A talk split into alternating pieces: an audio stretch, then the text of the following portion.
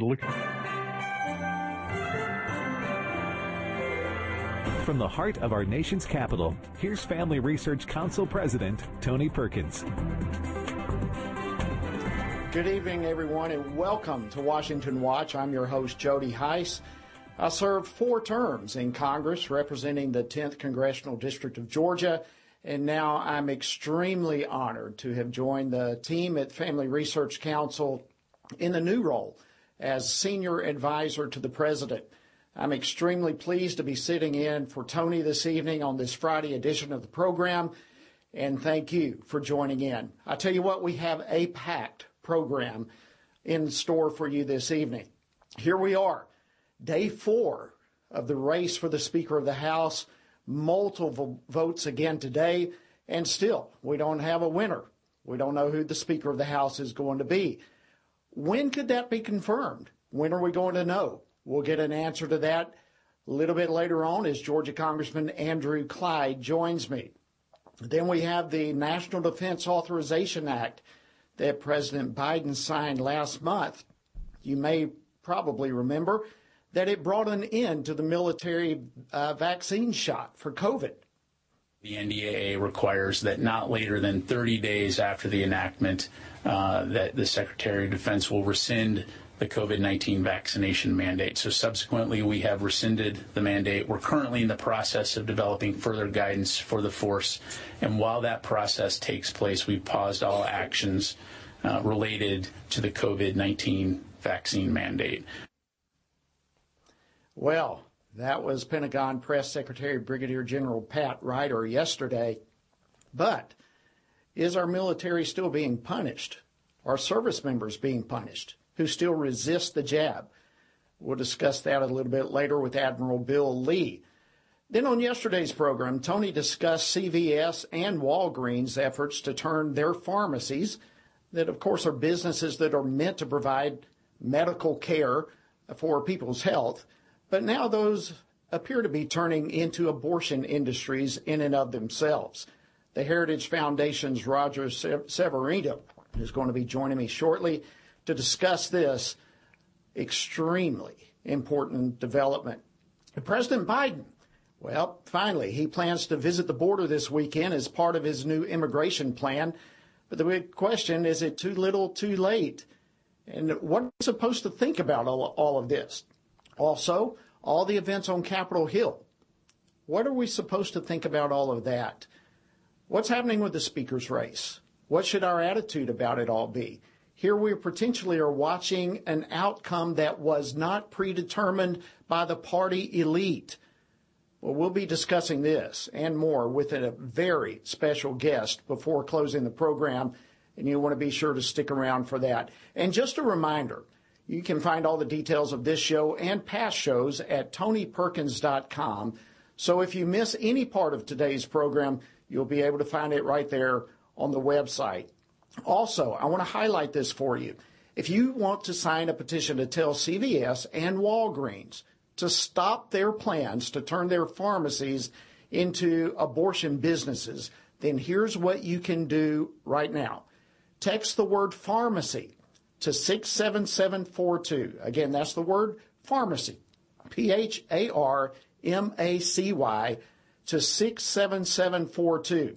And once you'll do that, you'll uh, have a link to sign the petition, and we encourage you to do that. Again, this is an extremely important matter we here at FRC want to stay on top of. Well, the process to select a new Speaker of the House comes to day four now, and still there's no consensus that has been reached. No member elect having received the majority of the votes cast a speaker has not been elected. The House stands adjourned until 10 p.m. tonight. So that's where we stand. 10 p.m. tonight, they'll reconvene and keep going through the process. But Republicans in the House continue negotiations. They're trying to get a new rules package that could pave the way for the Speaker to finally get 218 votes, which, of course, is the threshold he needs to become the Speaker. Joining me now to discuss this and more is one of the Republicans who are spearheading this uh, whole effort, my good friend, U.S. Representative Andrew Clyde. He serves on the House Committee on uh, Homeland Security and also on the House Committee of Oversight and Reform. He represents Georgia's ninth Congressional District. Congressman Clyde, welcome back to Washington Watch. Well, thank you, Jody. It's always good to be with you. Good to speak with you again. Well, it's great to have you back on the program. Listen, overall, your reactions to the events that are, are shaping up today. Well, you know, I think this is a good thing. Uh, this is what a constitutional republic looks like. You know, people might think on television it looks like chaos on the floor, but it's not. You know, this is what fighting to fundamentally change Washington, D.C. Um, really ends up being. You know, I came to Washington just as you did, Jody, uh, when you served here in the House. But We came to change the way this place operates because it's broken and everybody knows that it's broken. And when you have an opportunity to make fundamental change to that system, to the way it operates, you take it. You know, because uh, um, if it's, we cannot allow the status quo to continue. You know, uh, if not now, then when? If not us, then who? Um, Congress is well, famous for kicking down the road. Well, let me ask and, you and this, Andrew, because you bring up a great point there. Uh, this uh, Washington is broken. I mean, you've said that. We've said that. We uh, everyone across the nation is aware of that. Uh, and yet, what you and so many others have been trying to do is change a rules package, which in essence would change the way Washington operates. Uh, so, what can you share about the ongoing negotiations? Where are we in all of this right now? Well, you know, I think we have a good agreement uh, in place. Uh, the only way I would have changed my vote to vote for Kevin McCarthy is if we actually had a substantial agreement in place that would um, that would fundamentally change the way we operate here and would empower the individual members of Congress to better represent their people and, and to more balance the power between the speaker and the membership, uh, where we can get to things like regular order, where bills have to go through committees and get debated on before they go to the House floor and not be like this omnibus that we saw last December that you and I both voted on, voted against, which came to the floor by, by the Speaker, by Nancy Pelosi, over 4,000 pages and not one solitary opportunity to amend it. We just had to up or down vote it. And that can never be allowed to happen under a Republican majority. And that's what this fight is all about empowering the membership to better represent their constituents. Well, yeah, and that bill you referenced, not only, uh, you know, we didn't have time, have time to read it. It was just uh, when you drop 4,000 pages in the last few moments. Uh, but listen, so so are you're pleased with the way the current negotiations are going uh, to change some of the rules? Um, let, me ask you this, Andrew, because there's a lot of talk out there. All you have to do is turn on television, and the the left wing media is just screaming how unhealthy this process is. I personally take a different view. I think this is a healthy process. I believe this is the way it's designed to work. We have debate, we work through issues, and we come to a consensus. In your opinion, why is this a healthy constitutional process that you, you all are currently going through? Oh, you're absolutely right. This is 100% healthy. This is the way it's supposed to operate because here you have, you know, a very close um, representation between Republican and Democrat, where Republicans have 222 and Democrats have 212. And here is an opportunity for a, a where where we have a, a an opportunity for the people or, or for the representatives, the Republican, the, the conservative Republican representatives, to use leverage to bring the House back to more to a more conservative state to better represent what is our base, which is the conservative base, and that's why it's so important. Andrew, I know you've got to go. You're on a hard break. We've got about 30 minutes before, or 30 seconds before we promised we'd let you go. But before we do so, just real quickly, the president's making a trip to the southern border uh, this weekend. Just real quickly before you go, uh, what would you like to see him take away from this trip? Hmm, well, I'd actually like him to make it to the border for once. Yeah, I don't think he's been to the border ever Um, and so for him to actually see what's going on in person, I think is so important. But he's got to have his eyes open, you know, and he can't be asleep. So um, he's got to really, really, you know, uh, see what's going on, and uh, and he's got to understand it. And uh, I think I'm hoping that will make an impact on him. Well, Andrew Clyde, Georgia's 9th Congressional District, thank you so much for joining us this evening on Washington Watch. Thanks for all you're doing and for coming on, keeping us informed. Thanks, Jody. Always good to, good to be with you. Likewise. All right, uh, before we take a quick break, one of the uh, big questions that a lot of people always ask when we have a new Congress is, is the makeup of the House. And currently, the legacy media would like all of us to believe that politics is what's driving things uh, this week. Uh, and no question, there's a lot of politics involved here, but it, it's more than that, is what's driving this. Uh, as with anything, what drives decision making is the worldview of people who are making those decisions. Uh, of course, worldview is something that's shaped by the beliefs or the lack of beliefs that people have. So, what does the faith of the 118th Congress look like?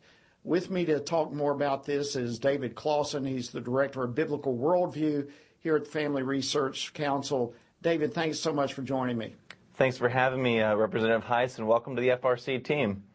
Uh, listen, could not be more pleased to be joining you and Tony and the whole team at FRC.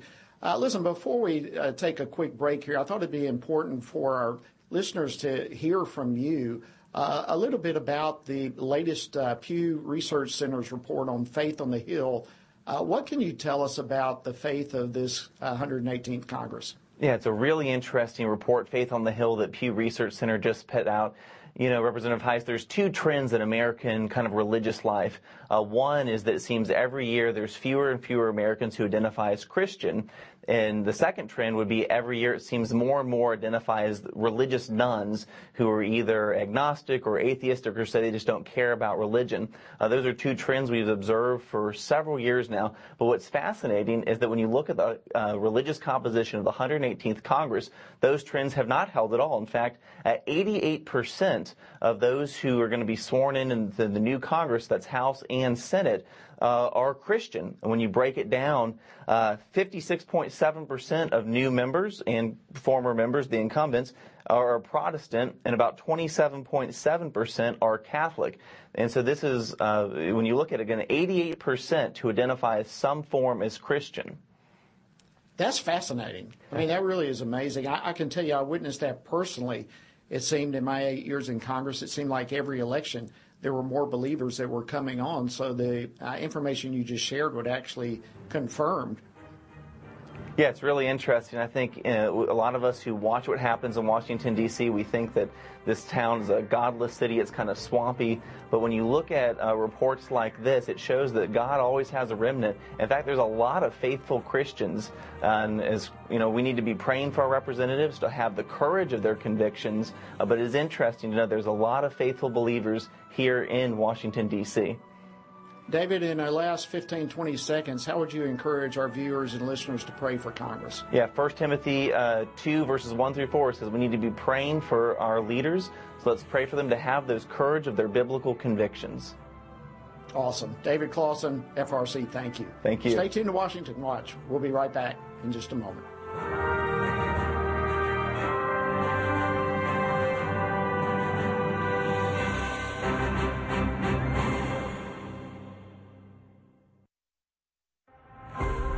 Would you like to spend consistent time in God's Word? Then join Family Research Council on an exciting journey through the Bible. FRC's two year Bible reading plan helps you to approach daily Bible reading intentionally. You will dive deeper into the nature of God and how His Word speaks into cultural issues of today. All wisdom comes from God, and He has given us the Bible as a way to understand the world. His Word is necessary in our lives, so much so that Christ said, We are to live on every word that comes from the mouth of God. He calls it our daily bread because we need it daily to sustain us and nourish us spiritually, just like food does physically. Start this adventure today with Family Research Council. When you sign up, we'll text you with daily passages and questions that help prepare you for conversations with your friends and family. To begin this journey, visit frc.org/bible.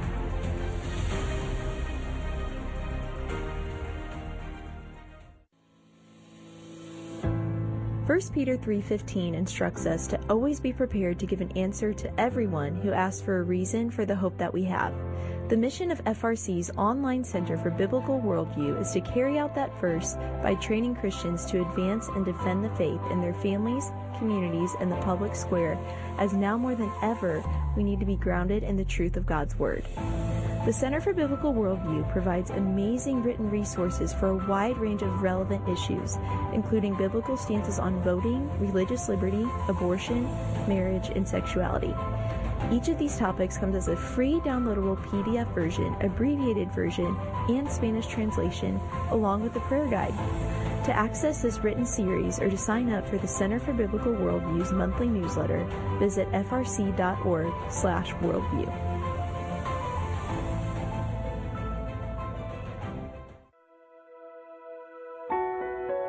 Did you know that from as early as 12 weeks, and certainly by 20 weeks, an unborn child can feel pain? Did you know the issue of pornography is growing among women? Did you know that pornography, sex trafficking, and abortion are all linked and on the rise across the globe? Issues such as pornography, human trafficking, drug legalization, and abortion are all violations of human dignity and have resulted in the devaluation of human life in our culture. Family Research Council stands firm on the principle that every life has value, ought to be respected, and has been designed for a unique purpose. Educate yourself on the harms of pornography, human trafficking, and abortion so that you can offer hope and help. Learn more at frc.org forward slash life.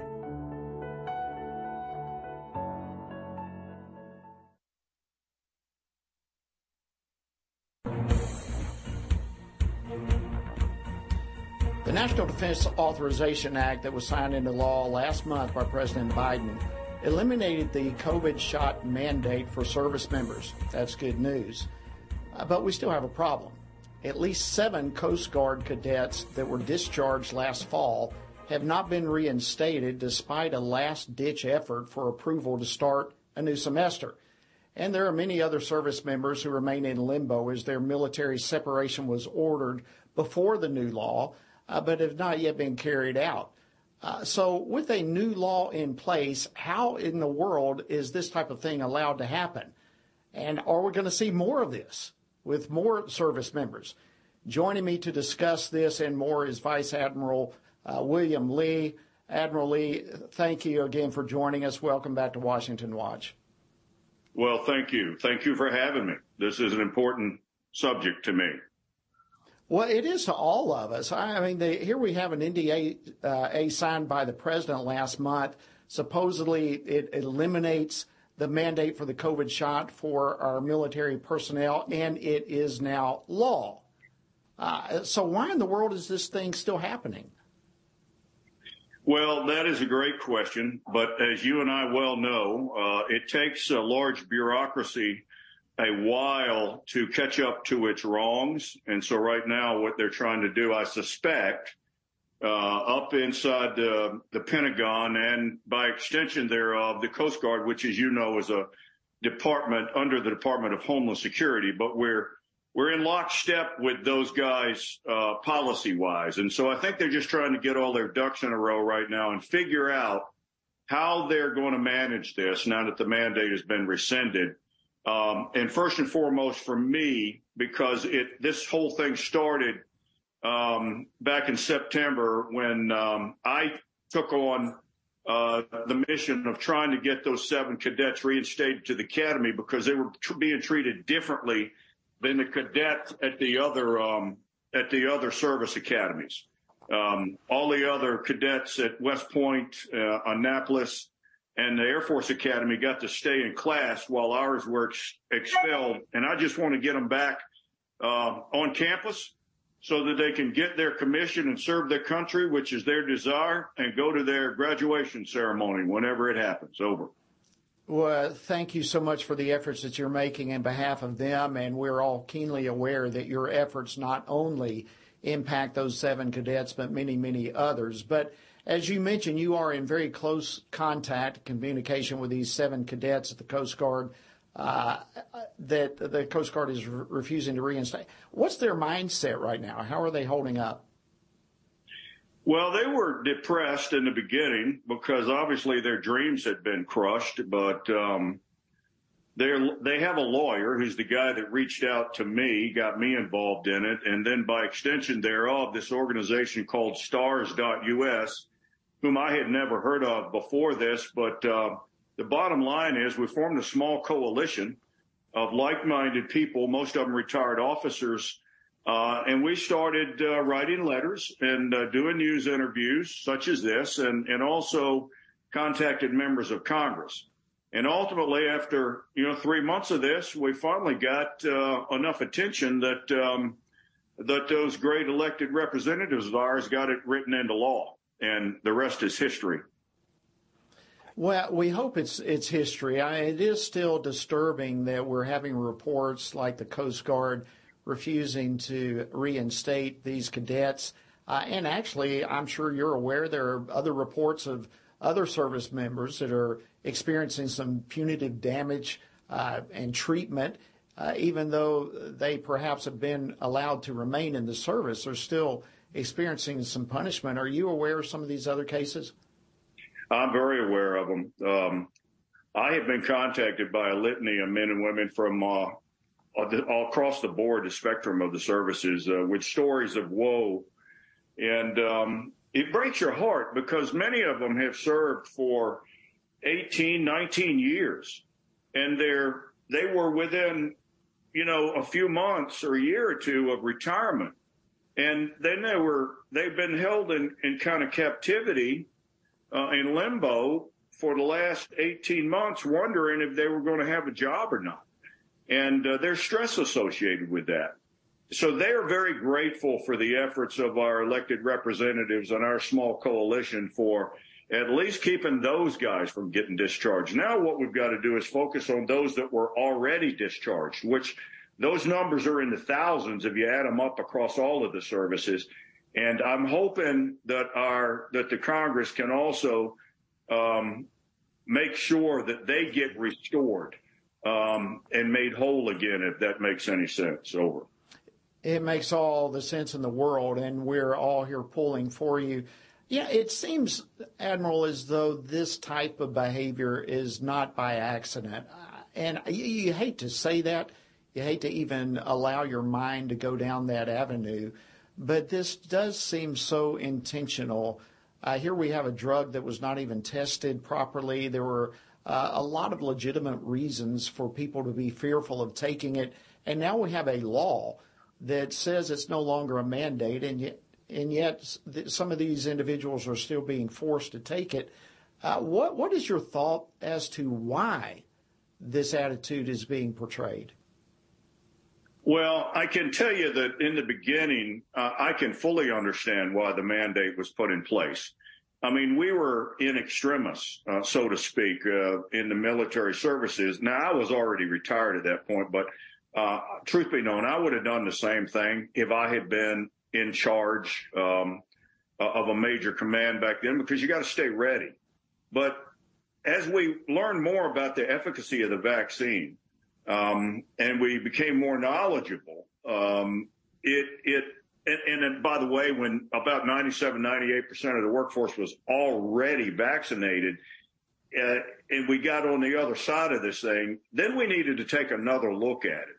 And so while I don't hold um, them in contempt in any way, shape, or form for what began as a righteous cause, what I question is why they stuck with it so long at the expense of uh, what started out as a readiness issue turned into another type of readiness issue because they were expelling people that they needed when they can't find enough people at the recruiting offices to backfill the jobs, the vacancies that they're leaving, if that makes any sense. Uh, well, it, it, it, absolutely does. Admiral, listen, we want to thank you for coming back on Washington Watch with us. So many of these guardsmen, have, there's so much is invested in these service members, and that certainly ought to be a factor uh, in all of this as well. But thank you for joining us tonight on Washington Watch. As always, we appreciate your efforts. Coming up, More on CVS and Walgreens and their efforts to join the abortion industry and what can we do to stop it all. Stay tuned for more Washington Watch right after this break. Are you a university student? Do you know a university student, specifically one who wants to grow as a Christian leader to positively influence public policy and the culture? Look no further. Family Research Council has a life changing 12 to 15 week internship program that has prepared and equipped students to take the next step in their professional journey. With a speaker series focusing on careers and callings, lectures from prominent conservative leaders, and weekly biblical worldview training, students will grow in personal and professional development. Interns have the opportunity to work in policy, communications, event planning, and more. They will gain real world experience working directly with our experts who will guide them in pursuing careers of influence so that they can make a difference wherever God calls. This paid internship offers fully funded housing in the heart of downtown DC, giving you the chance to experience our nation's capital. Visit frc.org slash internships to apply. What is biblical masculinity? In our culture of gender confusion, there aren't many examples of godly manhood. Men, husbands, and fathers need to find a model of godly manhood, leadership, and strength. But where can they find it in our culture? Stand Courageous Men's Ministry was created to help men find this model of godly manhood and to develop a strong biblical character, cultivate positive habits, build and rebuild relationships, and make commitments that will move men closer to God's good purpose and design men who will stand courageous. Join us at a Stand Courageous Men's Conference to discuss critical aspects of masculinity. These conferences are led by men who understand the issues men face. They unpack our role as a defender, provider, instructor, and battle buddy so that we can make an influence as a chaplain inside and outside the home. Learn more and find a Stand Courageous event near you at standcourageous.com.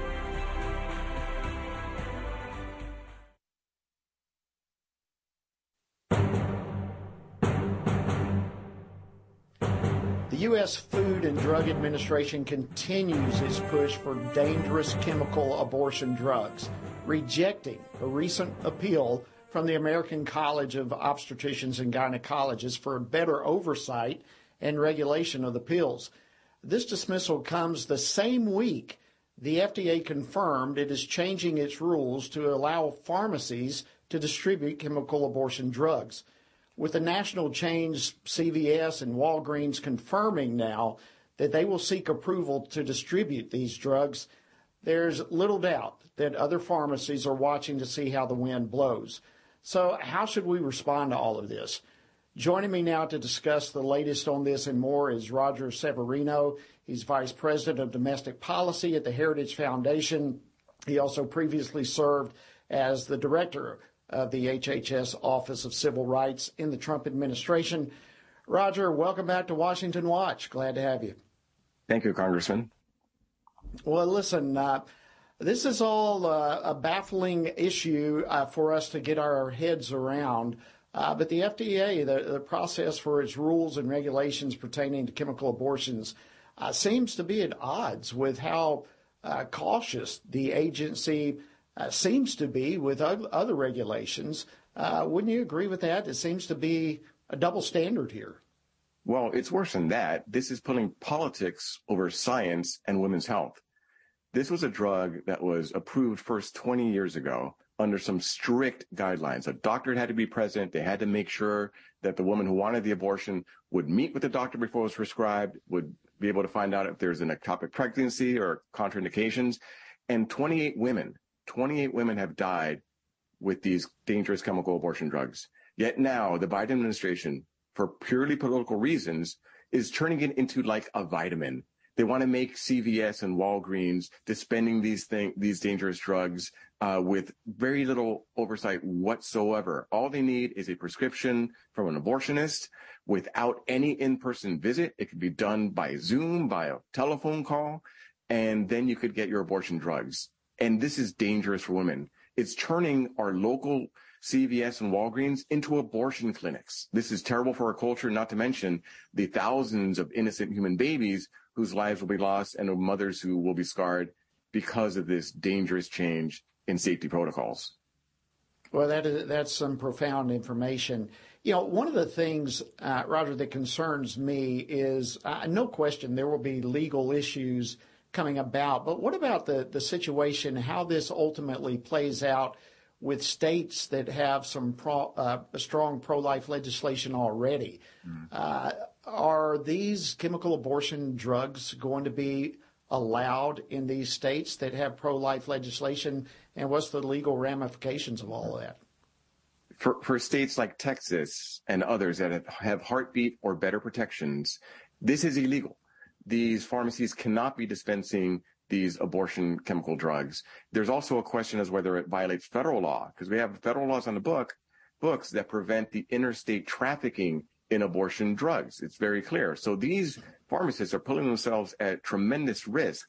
But th- where's this all coming from? It's coming from the Biden administration answering to the radical pro-abortion base. That's it. Had the Dobbs decision not happened, we wouldn't be having this this mockery of the law happening right now.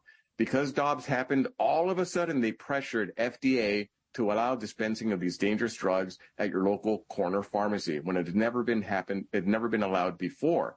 This is pure politics taking over science. There's no reason whatsoever to allow people to buy these drugs based on a telephone call and stockpile them, right? Because before you had to take the drug in front of the doctor. Uh, now you could buy as many as you want and stockpile them. Didn't we learn our lessons from the opioid crisis? What happens when you put these dangerous drugs into the stream of commerce without oversight. It's going to be abused. We'll have women die as a result of this, not to mention the violation of state pro-life laws. Uh, well, one of the things we certainly learned to uh, learn from history is that we don't learn from history, and I hope you're uh, not accurate, but I'm afraid that we are headed down the exact path that you just described. What, what about uh, conscience protection for pro-life pharmacists? I mean, here we have some uh, Walgreens, CVS, and and others. What about the uh, the the conscious protections for pharmacists? Are they going to be bypassed as well, and and these individuals forced to sell a drug that they don't want to participate in selling? Well, I had the honor of enforcing the Church Amendment at HHS as head of the Office for Civil Rights. That prevents employers from firing doctors who cannot, in good conscience, prescribe abortion pills. Unfortunately, that law is enforced only by HHS and now is dominated by Secretary Becerra, who was an abortion radical. He was in my crosshairs when I was enforcing conscience laws and he was Attorney General of California. And now he is the fox guarding the henhouse. They are not enforcing conscience protection laws whatsoever. It is shameful. And that's why we need things like the Conscience Protection Act to be passed by Congress so that individual pharmacists who are being forced to assist in the taking of human life will get protection and could go to federal court and sue their employers. Uh, I, I, would imagine Walgreens and CVS are going to push. They already announced they're going to be doing this abortion pill handouts in their pharmacies. They're probably going to force their employees to go along with it, and they should be held accountable to federal law if they do. Wow. Well, I, I couldn't agree more. And listen, we appreciate you joining us and keeping us up to speed on this. Uh, and this is something Christians ought to prepare at least start thinking about potentially taking their businesses. They should be protesting they should in front of their former pharmacists. Absolutely, and considering taking their business elsewhere. Uh, FRC Action has a petition that our viewers can go to sign uh, on this issue with CVS and Walgreens. Again, text the word pharmacy, pharmacy, to 67742, and you'll be able to get a link to our petition and move on from there. Again, Roger, thank you for joining us. Coming up on our next section of Washington Watch, uh, we've got much more, much more straight ahead. You don't want to miss it. Thank you for joining us. We'll be back in a moment. What is biblical masculinity? In our culture of gender confusion, there aren't many examples of godly manhood. Men, husbands, and fathers need to find a model of godly manhood, leadership, and strength. But where can they find it in our culture? Stand Courageous Men's Ministry was created to help men find this model of godly manhood and to develop a strong biblical character, cultivate positive habits, build and rebuild relationships, and make commitments that will move men closer to God's good purpose and design. Men who will stand courageous. Join us at a Stand Courageous Men's Conference to discuss critical aspects of masculinity. These conferences are led by men who understand the issues men face. They unpack our role as a defender, provider, instructor, and battle buddy so that we can make an influence as a chaplain inside and outside the home. Learn more and find a Stand Courageous event near you at standcourageous.com.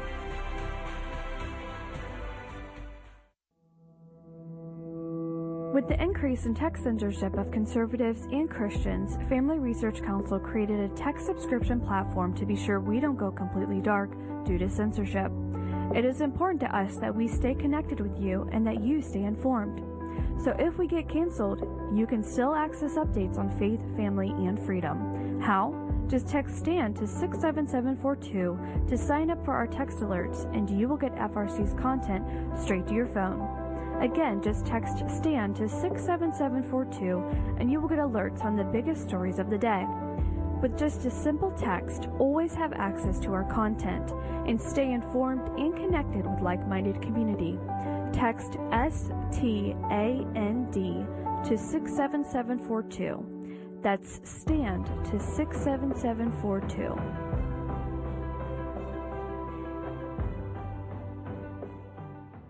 Are you a university student? Do you know a university student, specifically one who wants to grow as a Christian leader to positively influence public policy and the culture? Look no further.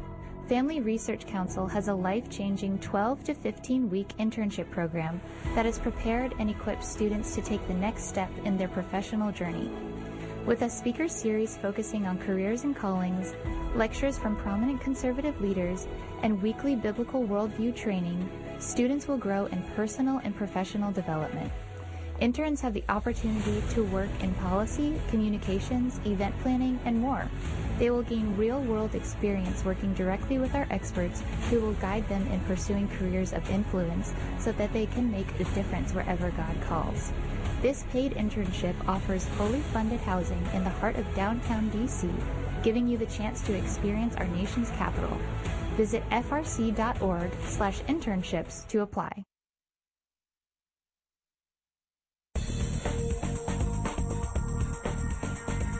Welcome back to Washington Watch. I'm Jody Hice. An honor to be with you this evening, and we appreciate you so much for joining us.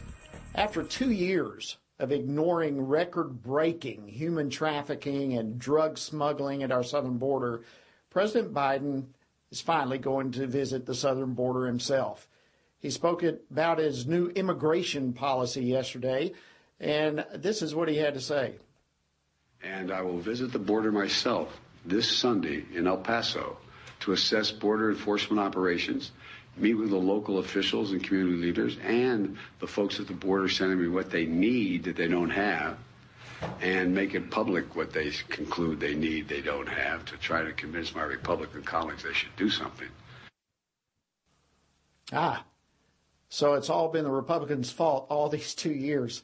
Pretty remarkable. But, you know, while little can be learned from a staged photo op, and I'll put it that way, uh, there's probably a lot that the president can learn if he really wanted to take an honest look as to what's happening at the border, and certainly it's my hope that he'll do that. Uh, but is it too little, too late? I mean, we've got two years of absolute disaster that's uh, uh, been taking place there. Joining me now to discuss this is Arizona Sheriff Mark Dannels. He's chair of the Border Security Committee in Cochise County, Arizona. Sheriff, welcome back to Washington Watch. As always, we're honored to have you. Well, thanks for having me, Jody, and uh, good to be on your show. Well, we appreciate all that you do. Uh, last month, President Biden said that uh, he had more important things to do than to visit our southern border, and I want to play that clip for you here. Why, why go to a border state and not visit the border? Because there's a more important thing going on. They're going to invest billions of dollars in a new enterprise. Wow. Uh, Sheriff, what, what do you think has changed in the last month? Last last month, the president said he had no interest in visiting the border because he had more important things to do. Uh, now he's actually coming. What do you think's the difference? Well, uh, Jody, first of all, it's political chess. That's all we're doing is playing political chess. This president, this Congress, this administration has failed to address border security, immigration reform, And last 24 months, we have seen record numbers coming across our border. Five million breaches includes a million gotaways in this country. That's a nominal number. Thousand plus deaths on U.S. soil for people coming across our border illegally. In my county alone, we've had since January till the middle of November. I don't have the last month here. Over 1,400 people put in my county jail for border related crimes, all the way up to murder. We've had over 500 victims of felony crimes related to the border in my county. Once again, this border is in crisis chaotic mode. So he, he's coming down. He's going to El Paso, which is the photo op part of the southwest border. If you really want to see the border, you should have your southwest border sheriffs, your national sheriffs, and your western sheriffs that have reached out to him and asked him over the last two years to meet with us, which he has refused even to reply to us. So again, I call political chess. I applaud him for coming down here, but do you really want to solve the problem? I, I stand guarded on that statement. Well, listen, I'm right there with you. I, I hope this is not just uh, an attempt for a photo op. Uh, look, I've been to the border many, many times. I've been to every sector, all nine sectors up and down. I've been with you and others. I've watched it. Uh, and, you know, I'm glad the president's going as well. Uh, but if he wanted to see the truth and not simply have a photo op, what are some of the things he would find? Well, he'd see the crime going on, on the border. He'd see what's being put out to the media or put out by the national media that the border is effectively secured. Remember, over the last two years, this president has failed to recognize or even concede that the border is in a crisis mode. And that goes for Secretary Mayorkas too. In fact, the words are it's effectively secured. We know that's not true. We're seeing it with the crime. We're seeing it with the death, the humanitarian side of this, and the surge on our southwest border. So if you really want to see it, talk to your line agents on the southwest border. These are the experts, Border Patrol. Talk to your mayors, talk to your sheriffs, engage the ones that live here, work here, and lead here. And I guarantee you, the picture that he's been painted, or the picture that he's well aware of, I call it uh, uh, intellectual avoidance with intended consequences. He knows what's going on in this border. That's why I call it political chess. He has not prioritized the border. Again, we're two years from an election. He's talking about Rhea uh, running for president again. It all comes in hand in hand. But I hope, and I'm going to keep my prayers there, and my hopes high. I'll never get up hope that he's coming here for the right reasons. Let's see what happens from there. Well, I hope you're right. All, we all hope you're right that he's coming for the uh, right reasons. Uh, but yesterday, unbelievable to me, but he, he comes out and literally blames Congress for not fixing the border problem uh, and made it sound as though he is coming in on a white horse to save the day. Uh, listen to this clip. The actions we're announcing today will make things better, will make things better, but will not fix the border problem completely. There's more that has to be done. I laid that out in the first week I was here. That work will not be done unless and until the Congress enacts and funds a more comprehensive immigration plan that I proposed on day one. Wow. So so there you go. He he offered the solution to all of this on day one when he went to the White House, and here two years later he's making his first visit. Uh, and let, let me just ask you candidly, Sheriff, are the problems we're facing on the southern border related to policy uh, that's coming from the White House, frankly? Yeah, I would say yes, and I'd add a word to that. That's failed policies. It's also failed messaging. The people that we address on the southwest border, I deal with gotaways almost 100%. People that fight and flight from us down here in the Tucson sector. Uh, other ones are give ups. But either way, however you look at it, these numbers speak. They're non political numbers, the stats, and the deaths are real this president has failed to prioritize this border. What he has done is played the blame game. It's Congress' fault. It's the Republicans' fault. This is not a political issue. It's not a blue issue. It's not a red issue. It's not a white issue. It's a red, white, blue America's issue. And the day we recognize and get politics out of this and we identify that the problems on the border are real in Washington, D.C., just like they are down here, it's America's border, not just the Southwest border. We can fix this. But right now, we got to quit this blame game. You're the leader of our country. Lead with us, not against us. Well, Sheriff, we all want to say thank you for the incredible work that you and your team are doing all across the border uh, and there in your county uh, taking the lead and for taking time out of your busy schedule to join us here on Washington Watch this evening. We greatly appreciate it. Keep the torch ablaze, my friend. Thank you, Jody. Happy New Year to you and your viewers. Thank you. Likewise. All right, friends, it's been quite a week in Washington. I don't know any other way to describe it.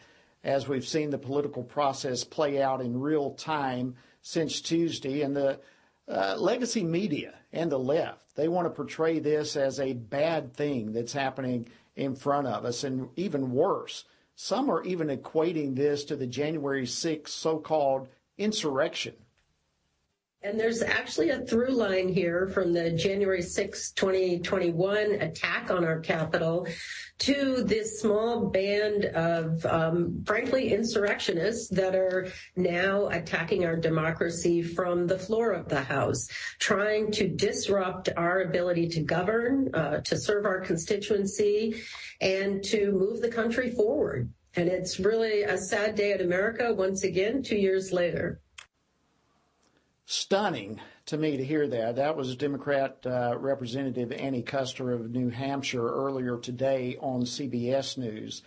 Uh, and well, look, I would argue that political parties should not be ruled by fiat. And, and the fact that there is disagreement uh, and, and hearing voices across both sides of any argument, uh, that's exactly what a dynamic political party allows. I told you before the program would end, we had a very, very special guest. And joining me now to discuss this further as we close out our week here is FRC President Tony Perkins. Tony, it doesn't even seem right to say welcome back to Washington Watch, but we're honored to have you joining us.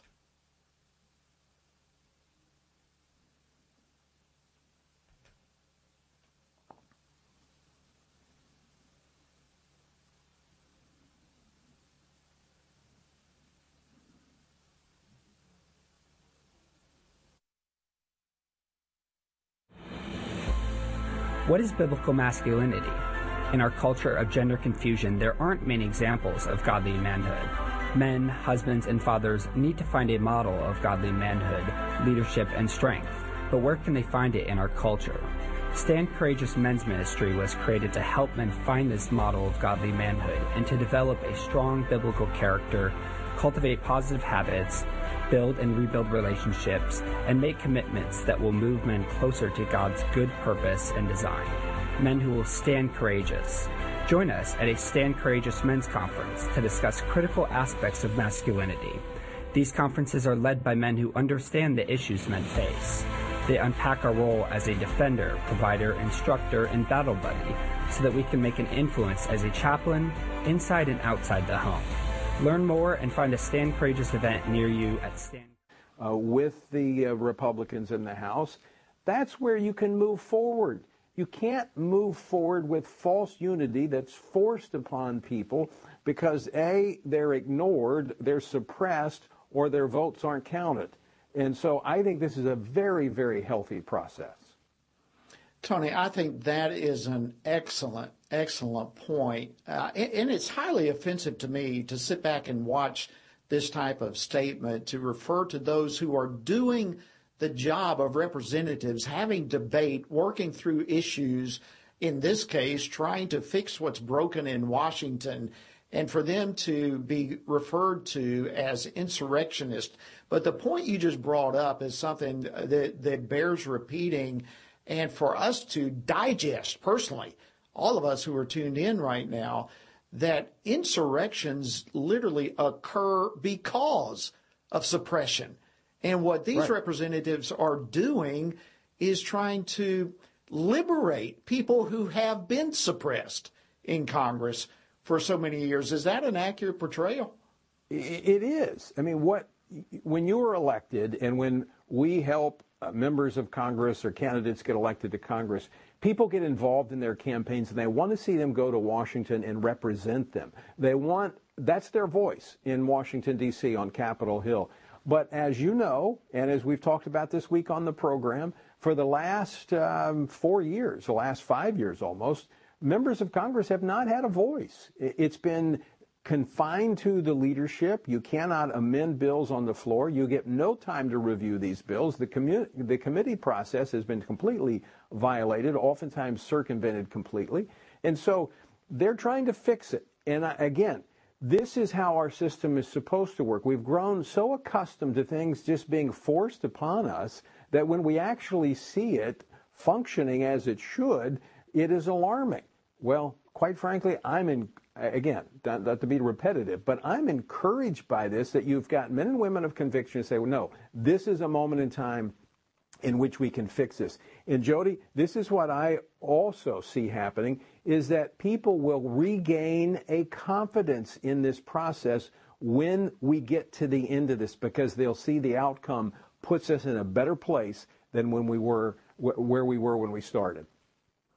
Yeah, you know, I, I watch some of my colleagues in Congress right now uh, arguing about this process themselves, and I look at many of them with the full understanding that they have never seen Congress operate the way it was intended to operate, where members are allowed to go to the floor and offer an amendment to a bill.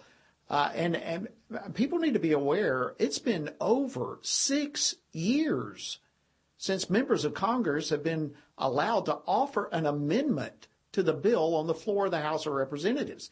And many uh, who are serving in Congress right now have never known any other system than that which currently exists, where deals are made in back rooms and then uh, bills just dropped on the floor and you're expected to vote on it right away.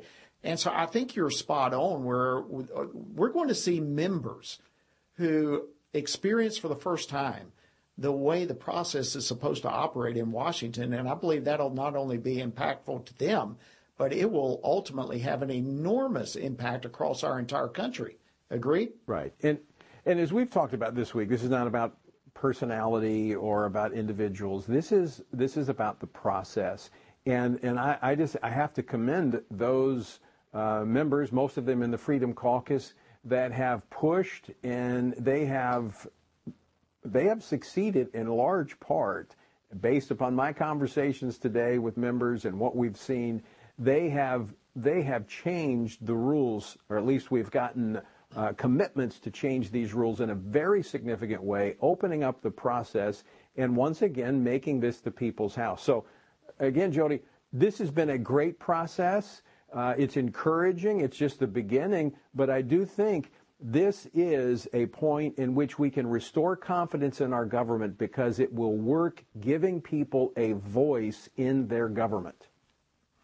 All right, Tony, as we as we wrap it up here, let me give you uh, two quick questions, and I want to do it in two questions because they're somewhat similar. Uh, first of all, what do you say to people who are just being inundated with the media right now, talking about how terrible this is? What would you say to them? And then, secondly, how should Christians in particular respond right now?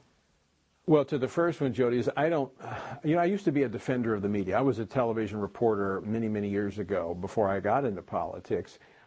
And I used to defend the media, but the media has become an opposition party in many ways to conservative ideas. And so don't listen to them. And as Christians, we need to be in the Word of God and we need to see things from an eternal perspective. And that gives us hope and encouragement. 30 seconds. What do Christians need to do? How do they respond? Prayer, in the Word, and standing firm in the truth. Pray, vote, and stand would be a good uh, adage to follow. Outstanding. Thank you, Tony. Thank you, each and every one, for joining us on Washington Watch. Have a fantastic weekend. We'll see you next week.